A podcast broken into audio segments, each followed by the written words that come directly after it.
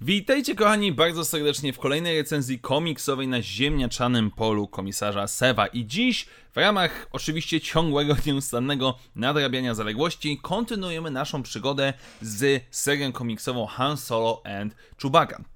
Generalnie rzecz ujmując, już teraz lekko spoilerując to, jakie będą ogólne moje wnioski z tego zeszytu, na szczęście zaczynamy wychodzić trochę na plus, ponieważ tak jak wcześniej wspominałem, a po trzech zeszytach absolutnie w jakiś sposób ta seria nie zachwycała, nie wciągała, nie była jakaś niesamowicie powiedzmy piracko-przemytnicza, e, teraz zyskujemy troszeczkę na plus, ponieważ kontynuujemy oczywiście naszą przygodę, e, kiedy to Black Santa atakuje Hana oraz rzekomego jego ojca.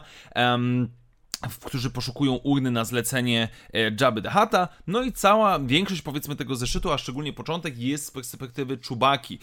Co jest niezwykle ciekawe, ponieważ twórcy musieli nam powiedzmy zaprezentować akcję, czy też co nieco dialogów z perspektywy e, osoby, która, no, je, znaczy osoby Łukiego oraz osoby, która nie zna języka tejże rasy. Więc obserwujemy najpierw nieco pojedynku między Czubaką i Black Chrysantą. Pojedynku, który jest dosyć ciekawie rozgrywany, ponieważ z jednej strony widzimy mm, te powiedzmy zmagania e, no, dobrego i złego Czuiego, e, Łukiego. Z drugiej strony też e, Czui nie decyduje się na bardzo ostrą konfrontację, bo wie, że Krysanta ma w rękach Hana Solo, więc postanawia go śledzić. Zabierając ojca e, Hana na pokład Sokoła, rozmawiając o nieco, przedstawia mu plan, że możemy śledzić naszego, powiedzmy, porywacza, więc wyruszają na ratunek Hana Solo. Ostatecznie Chewie robi to sam, ponieważ ojciec Hana nie czuje się na siłach, żeby być w stanie pomóc. No i dochodzi do powiedzmy infiltracji um, placówki, czy też powiedzmy miejsca kolesia, który miał tą powiedzmy urnę od samego początku, który po prostu teraz sobie siedzi na wakacjach. No i Chewie przekrada się do jego powiedzmy kompleksu, odnajdując Hanna Solo, który jest przesłuchiwany i torturowany przez Krysantę. No i generalnie rzecz ujmując, jesteśmy świadkami, jak to sam Han ogląda um, Wookie Death Duel, ponieważ Black Krysanta i Chewie postanawiają rozwiązać sprawę staromodnie za pomocą pięści, ale ostatecznie decyduje się Chewie e, rozwiązać sprawę, czy też dodać do tego wszystkiego e, powiedzmy termodetonator. No i nasza ekipa Han i Chewie postanawiają uciekać z tego pałacu, wyrywając się, rzucając jakieś powiedzmy zabawne teksty, e, rozmawiając ze sobą, żeby ostatecznie stanąć przed faktem, iż ich statek został ukradziony, skradziony, zniknął, nie ma go tam, gdzie Chewie go zostawił i w ten sposób kończy się nasz zeszyt.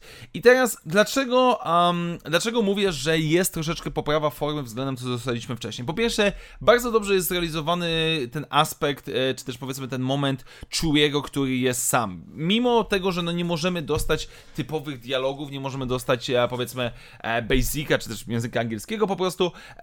I tak, i tak doskonale widzimy relacje Chewiego z Hanem, jak i również jego relacje z Krysantą, gdzie mamy te takie, nazwijmy to rasowe, czy też powiedzmy plemienne konflikty e, na tle łukich. Dodatkowo również sama infiltracja tego powiedzmy pałacyku i sam fakt tego, że ochroniarze nawet tego powiedzmy właściciela no mówią wyraźnie, że za mało im się płaci, żeby tutaj bić się z łukiem i absolutnie nie będą nastawiać karku, e, jak i również później te wszelkiego rodzaju utarczki, pogadanki między Hanem a Chewiem, kiedy uciekają, to wszystko jest właśnie tak dobrze napisane. Z jednej strony właśnie mamy pokazane, że mamy świat wypełniony przemytnikami, najemnikami, e, łowcami nagród, którzy no za odpowiednie pieniądze tylko robią odpowiednie rzeczy, e, a z drugiej strony Han i Chewie przerzucają się tymi tekstami w bardzo swobodny sposób, bym powiedział.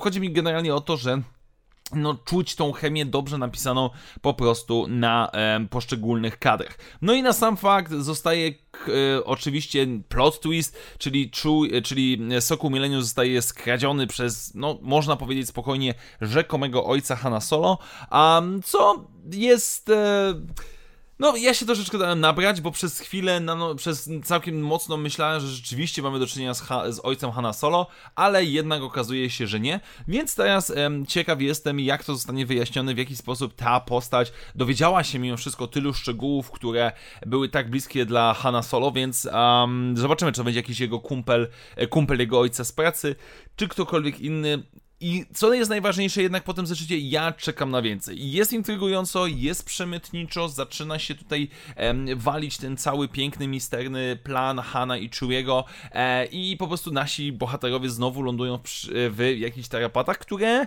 no mówiąc w skrócie, są naprawdę intrygujące, tak więc czekam z niecierpliwością naprawdę na to, co dostaniemy później w ramach tej serii komiksowej. Tak więc dziękuję Wam bardzo serdecznie, moi drodzy, za dzisiejsze spotkanie. Do zobaczenia wkrótce w następnych materiałach i jak zawsze, niech moc będzie z Wami. Na razie, cześć!